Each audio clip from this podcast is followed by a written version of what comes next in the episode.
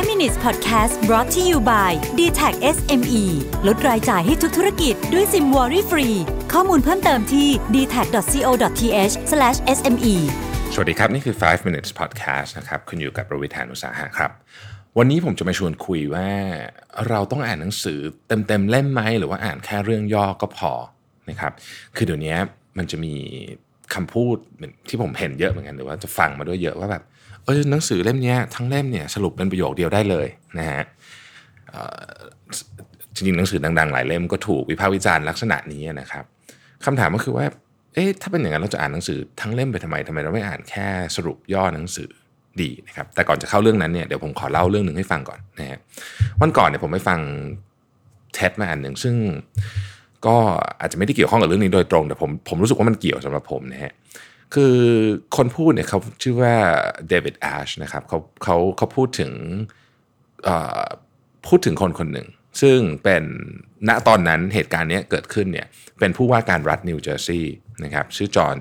คอซีนนะครับขออภัยหากอ่านนามสกุลผิดนะฮะ C O R Z I N E นะครับก็ประสบอุบัติเหตุนะครับอย่างหนักเลยนะครับนั่งอยู่ตำแหน่ง คนนั่งด้านหน้าของรถ SUV นะครับแล้วก็ชนแบบหนักเลยนะฮะก็โอ้ถูกนำส่งโรงพยาบาลกระดูกแตกอะไรแบบอาการสาหัสมากนะฮะผ่าตัดด่วนนะครับใช้เลือดไป7ยูนิตนะฮะคืออะไรมากมายไก่กองขั้นตอนนี้ผมขออนุญาตข้ามไป ประเด็นก็คือว่าแบบ Amazing มากว่ารอดตายมาได้นะครับ เพราะว่าที่บอก Amazing มากเนี่ยไม่ไม่ใช่ว่าอุบัติเหตุหนักอย่างเดียวแต่เขาไม่ใส่เข็มขัด นิรภัยด้วยนะครับ จะว่าไปเขาเนี่ยไม่เคยใส่เข็มขัดนิรภัยเลยนะฮะไม่เคยใส่เข็มขัดนิรภัยเลยนะครับ คือต้องบอกว่าผู้ว่าการรัฐเนี่ยเขาจะมีเหมือนกับคล้ายๆกับอะไรอะคนที่เป็นคนรักษาความปลอดภัยนะครับ คนรักษาความปลอดภัยเนี่ยนะฮะก็เคยขอให้ผู้ว่าการรัฐท่านนี้ช่วยใส่เข็มขัดเถอะนะครับ แต่ทำยังไงก็ไม่เคยใส่ ก่อนที่ จอห์นคาซีนจะมาเป็นผู้ว่าการรัฐนิวเจอร์ซีย์เนี่ยเขาเป็นวุฒิสมาชิกของนิวเจอร์ซีย์มาก่อนนะครับก่อนหน้านั้นเขาเป็น CEO ของ Goldman Sachs เป็นคนที่เอาบริษัท Goldman Sachs เนี่ยนะครับหนึ่งในวาณิชธนกิจที่ใหญ่ที่สุดของโลกเนี่ยเข้าตลาดหลักทรัพย์นะฮะจอห์นคอซีนก็มีความเชื่อเรื่องการเมืองมีอะไรอย่างเงี้ยหลายคนก็ชอบเขาหลายคนก็ไม่ชอบเขานะครับแต่สิ่งหนึ่ง ที่ไม่มีทางคือไม่มีใครบอกแน่นอนว่าเขาเนี่ยเป็นคนแบบนี้ก็คือ ไม่มีใครบอกแน่นอนว่าเขาเป็นคนโง่ฮะคำถามก็คือว่า เราทุกคนเนี่ยรู้กันอยู่แล้วว่า เข็มขัดนิรภัยเนี่ยมันช่วยลดอุบัติช่วยลดความรุนแรงของอุบัติเหตุนะครับ เมื่อเกิดอุบัติเหตุขึ้น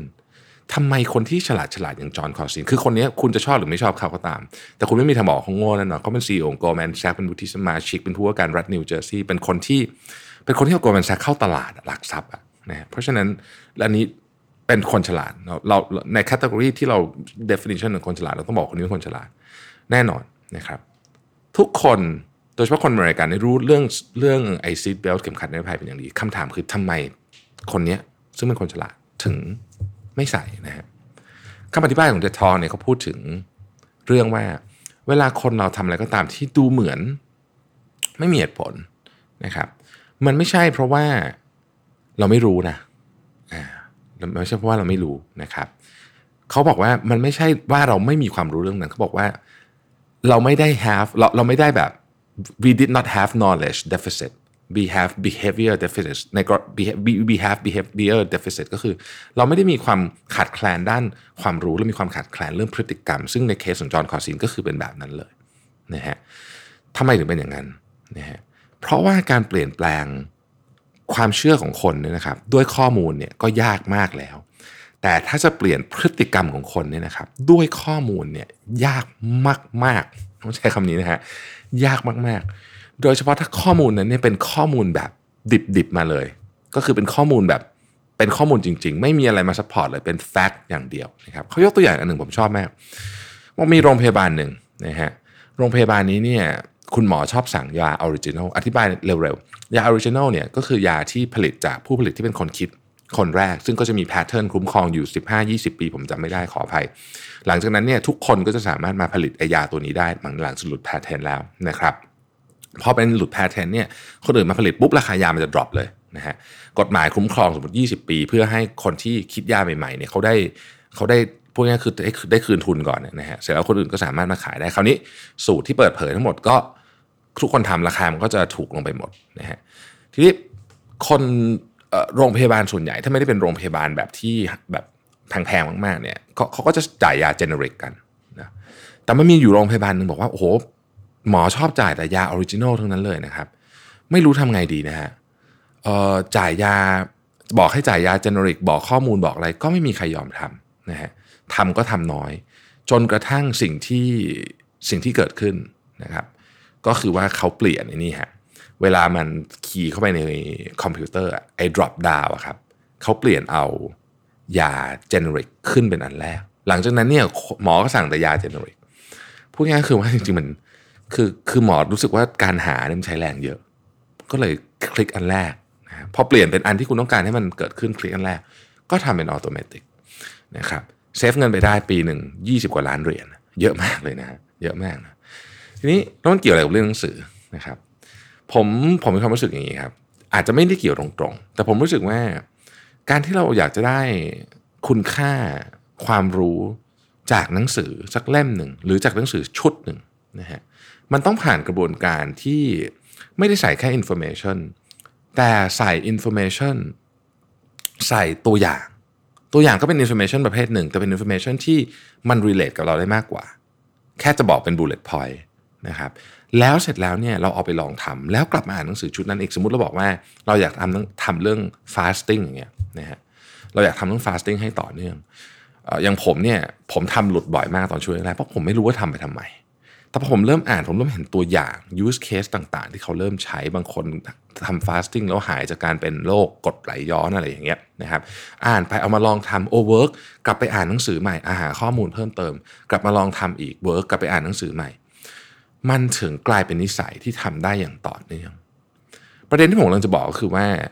บางทีอะครับการที่เราคิดว่าเราอ่านแค่หัวเรื่องนะฮะอย่างสมมติหนังสือบางเล่มมันจะบอกได้ว่า ถ้าคุณอยากสำเร็จคุณต้องพยายามหนังสือทั้งเล่มอาจจะสรุปได้เป็นประโยคแค่นี้จริง ๆ แต่มันไม่ได้หมายความว่าคุณรู้เรื่องนี้แล้วคุณจะทำไงถ้าเกิดคุณอยากมีประโยชน์จริงๆแล้วอ่านหนังสือได้มีประโยชน์จริงผมยังเชื่อว่านะครับมันยังต้องใช้วิธีการแบบดั้งเดิมอยู่ผมอาจจะเป็นคน old fashion หน่อยนะก็คืออ่านหนังสือ ไปลองทำดูนะฮะเสร็จแล้วก็กลับอ่านหนังสือใหม่ เพราะว่าในหนังสือมันมีตัวอย่าง ตัวอย่างมันมีเรื่องเล่ามีอะไรพวกนี้ซึ่งมันมันมันเป็นตัวที่เปลี่ยนพฤติกรรมเราได้นิดหนึ่งแต่ก็ยังไม่ทั้งหมดอีกนะก็ยังต้องกลับไปทำแล้วก็กลับมาเปลี่ยนพฤติกรรมวนไปวนมาอยู่อย่างเงี้ยเพราะฉะนั้นเราอยากแค่จะเข้าใจเรื่อง fasting เนี่ยเพราะว่าจะต้องอ่านหนังสือเป็นสิบสิบเล่มเลยนะถ้าเราอยากจะเข้าใจว่า คนที่ทำงานหนักถึงจะประสบความสำเร็จเนี่ยบางทีเราต้องอ่านหนังสือ หลายเล่ม แล้วก็ต้องลองทำไปด้วย ผมเนี่ยสมัครไอ้สมาชิกพวกที่เป็นย่อหนังสือเนี่ยเกือบทุกอันนะผมมีทุกอันนะนะฮะเอาจริงนะผมแทบไม่ได้ใช้เลย เพราะว่าอ่านแล้วมันไม่ in นะครับ มันไม่ in มันไม่ in เราก็รู้สึกหนังสือเล่มนั้นไม่มีประโยชน์ คุณลองไปอ่าน principle เวอร์ชันย่อดู คุณลองไปอ่าน sapiens เวอร์ชันย่อหรือที่มันที่ย่อมา 10 20 หน้า คือคุณอ่านแล้วคุณรู้สึกว่าเนี่ยเหรอหนังสือที่เขาคิดว่าเป็นพูดกันว่าหนังสือที่ดีสุดในโลก แต่เมื่อต่อเมื่อคุณได้อ่านเล่มเต็มนั่นแหละคุณถึงจะเข้าใจว่าอ๋อมันดียังไง เพราะฉะนั้นผมไม่ได้บอกว่าบทความสั้น ๆ หรืออะไรไม่ดีนะครับ ผมเองก็เขียนบทความลงเพจอยู่ทุกวันตอนนี้ แต่ว่าประเด็นที่ผมจะพูดก็คือว่า ประโยคที่บอกว่า เอ้ย ไม่ต้องอ่านหนังสือหรอก เพราะว่าบางทีเนี่ยหนังสือทั้งเล่มก็สรุปมาเป็นประโยคเดียว ผมผมผมเชื่อว่าประโยคนี้จริงนะครับ แต่มันไม่ได้หมายความว่าคุณไม่ต้องอ่านหนังสือ หลายคนมาถามผมว่า ตอนนี้หนังสือเรื่อง principle ออกมาเป็น illustration สั้นๆ เป็นสมุดภาพนะฮะ เหมือนนิดนิดการ์ตูนให้เด็กอ่าน อ่านแค่นั้นพอไหม ผมบอกว่าถ้าเกิดว่าอยากจะอ่านว่าเขาพูดเรื่องอะไรอ่านแค่นั้นก็ได้นะครับ หรือเป็นการทบทวนก็ได้ แต่คุณไม่มีทางเลยนะ ที่จะได้สิ่งที่หนังสือ principle ให้กับผู้อ่านให้กับผม เหมือนกับที่คุณอ่านเล่มห้าหกร้อยหน้าจบนะฮะดังนั้นผมยังเชื่อว่า หนังสือมันเป็น elaboration version คือเป็นเวอร์ชันที่แบบทำให้ทุกอย่างมันครบสมบูรณ์และทำให้เราได้พลังจากหนังสือเล่มนั้นจริง ๆ ตัวอย่างอาจจะอ้อมไปอ้อมมาแต่ผมคิดว่าเราเราน่าจะเห็นความเชื่อมโยงนะครับ ขอบคุณที่ติดตาม 5 minutes นะครับ สวัสดีครับ 5 minutes podcast presented by d t e c h SME